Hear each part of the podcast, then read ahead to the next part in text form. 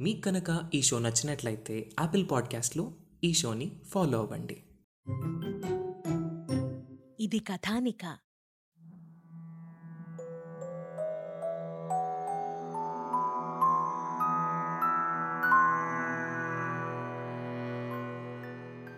తమ భక్త బృందంలో సర్వసంగ పరిత్యాగులైనటువంటి కొందరు సాధువులు సన్యాసులతో పాటు గృహస్థులు జానపదులు కూడా కొంతమంది లేకపోలేదు.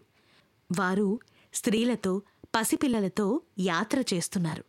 వారి వద్ద తృణమో పణమో బంగారం డబ్బు ఉండే ఉంటుంది. స్వామికి సమర్పించవలసినటువంటి ముడుపులు కొన్ని దారిబత్తంగా తెచ్చుకున్నటువంటి ధనం కొంత. అందువల్ల సన్యాసుల కన్నా గృహస్థులే కొంచెం ఎక్కువ భయపడుతున్నారు. తెల్లవారుజాము దాటితే చాలు. జనసంచారం ప్రారంభమవుతుంది.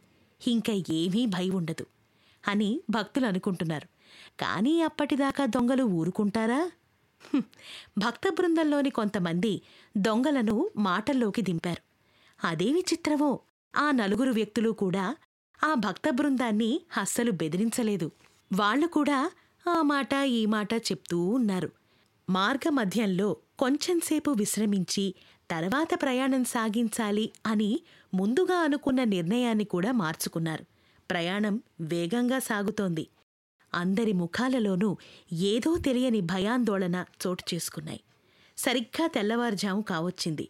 శీతల పవనాలు పైపడుతున్నాయి. భక్త బృందం ఇక ఒక్క అడుగు కూడా ముందుకు వెయ్యలేనంతగా అలిసిపోయింది. ఇంతలో అడవి లోపల నుంచి గుర్రం ఎక్కి ఒకడొచ్చాడు. అతని ముఖానికి నల్ల ముసుగు ఉంది. అని ఆ అశ్వీకుడు చాలా పెద్దగా అరిచాడు. అతన్ని చూడగానే నలుగురు దొంగలు విజృంభించారు. ఏ సాములు! మీ దగ్గరున్నటువంటి వెండి బంగారాలు చెంబు తపాలాలు అన్నీ అక్కడ ఉంచి నోరు మూసుకొని పోండి. అంటూ దొంగలు గద్దించారు. దానితో భక్త బృందానికి పై ప్రాణం పైనే పోయినట్టు అనిపించింది. అనుకున్నదంతా జరిగింది. ఆ దుష్ట ఘడియ రానే వచ్చింది. ఇక చేయవలసిందేమిటి? సామదాన భేద దండోపాయాలన్నీ ఉపయోగించారు. నాయనా మేము సాధువులము సన్యాసులము. మా దగ్గర ఏమీ ఉండదు నాయనా. హింసించకుండా వదలండి. అంటూ సాధువులు బ్రతిమాలుతున్నారు. కావాలంటే ఆడవాళ్ళ ఒంటిపైన నగలు తీసుకోండి. అంతేకాని మా మూటల్లోని ధనం తాకవద్దు. అది ఆ వెంకటేశ్వర స్వామి వారికి ముడుపులు నాయన అది దైవధనం అని గృహస్థులు అంటున్నారు.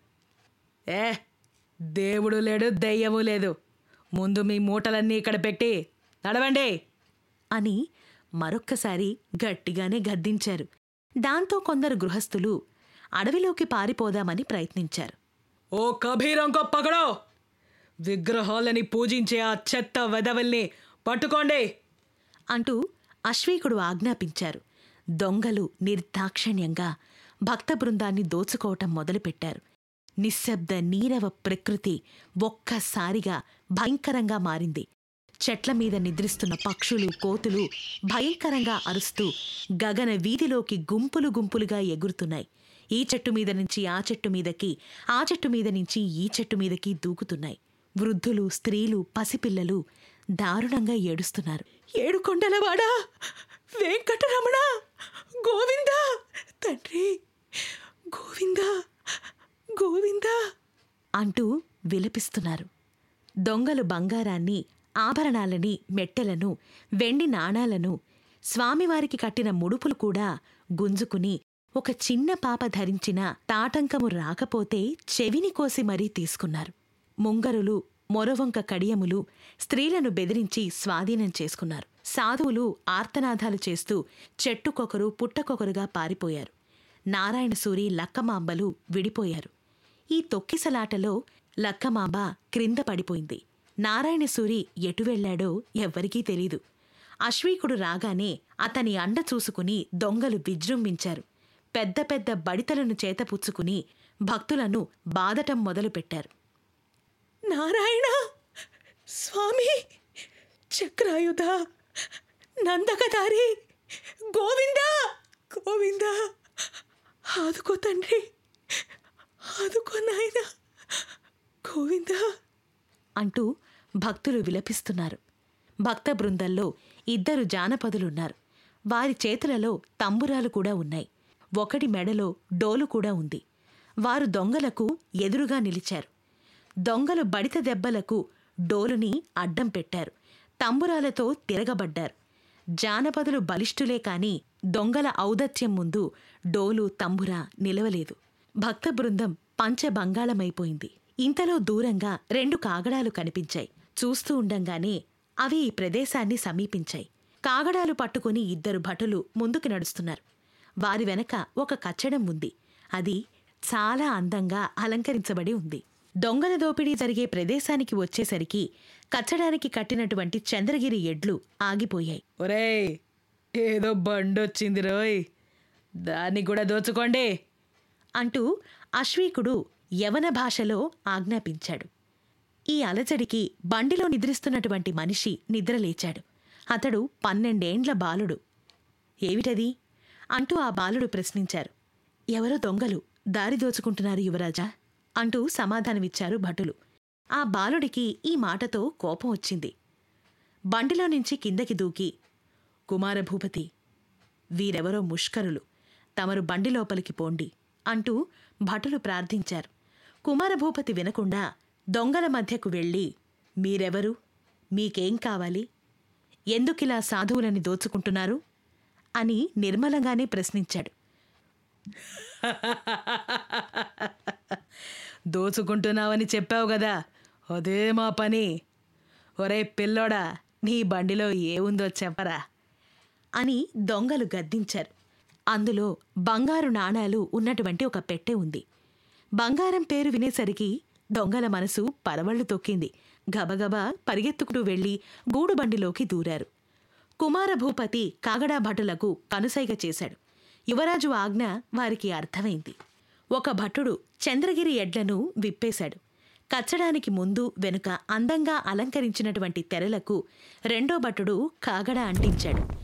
లోపల చిక్కుబడ్డ ముగ్గురు దొంగలు ఒళ్ళు కాలి విలవిల విలపించసాగారు. కుమారభూపతి ఎద్దుల పృష్ఠభాగాన్ని చేతితో తట్టి నందు ఆ గుర్రంగాడి పని చూసుకొనిరా అని అన్నాడు. ఎద్దులు అరచందమామ వలె తిరిగినటువంటి కొమ్ములతో గుర్రం మీదకి దూకాయి. ఆకస్మికమైనటువంటి ఈ పరిణామానికి అశ్వికుడు గాబరపడ్డాడు ఎద్దులు కొమ్ములతో గుర్రాన్ని బలంగా పొడిచాయి. ఈలోగా కాగడాభటులు అశ్వికుని అశ్వీకుని మీదకి దూకేశారు. బండి భగభగ మండిపోయింది. దెబ్బతిన్న గుర్రం ఆ మంటలను చూసి అడవిలోకి పారిపోయింది. కాగడాభటులు అశ్వికుని అశ్వీకుని వెంటపడి తరుముతూ ఉన్నారు. కాని అతడు దొరకకుండా తప్పించుకున్నాడు. ఈలోగా నలుగురు భటులు కూర్చుని ఉన్నటువంటి మరొక కచ్చడము అక్కడికొచ్చింది. అందులో ఆహార పదార్థాలు వస్త్ర విశేషాలు మొదలైనవన్నీ ఉన్నాయి. అది కూడా యువరాజుగారి కచ్చడమే కొంచెం ఆలస్యముగా పయనిస్తోందన్నమాట. కుమారభూపతి ఇలా ఆజ్ఞాపించాడు. ఒళ్ళు కాలినటువంటి దొంగలరుగో బండిలో నుంచి దూకి కిందకి దొర్లుతూ పోతున్నారు. వాళ్ళ కాళ్ళు చేతులు బంధించి టంగుటూరు చేర్చండి. అంటూ ఆజ్ఞాపించాడు. ఇదిగో దెబ్బతిన్నటువంటి ఈ స్త్రీలను పిల్లలను మన కచ్చడంలోకి ఎక్కించండి. భటులు లక్కమాంబతో సహా స్త్రీలను పిల్లలను కచ్చడంలోకి చేర్చారు.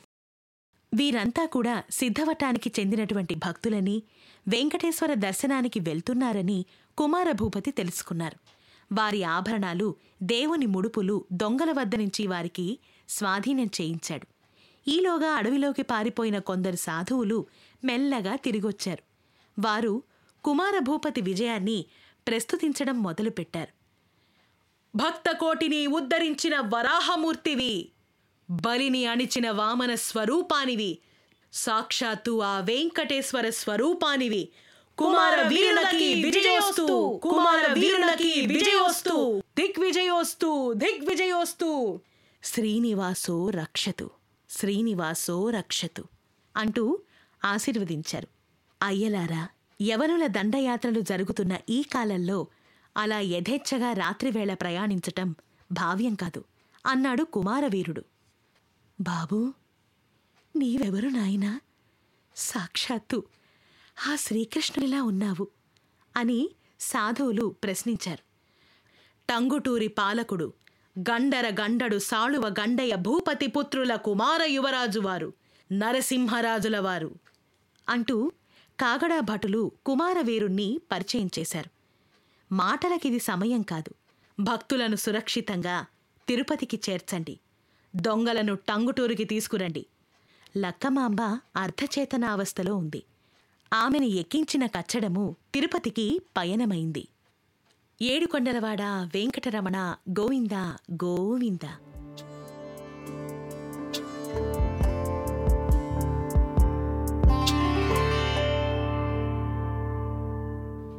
మరి ఆ తర్వాత ఏం జరిగింది? నారాయణసూరి లక్కమాంబని కలుస్తారా? స్వామివారి దర్శనం లక్కమాంబకు జరుగుతుందా? విందాం తెలుసుకుందాం. Only on Shri Padarchana with me JSV on Kathanika media.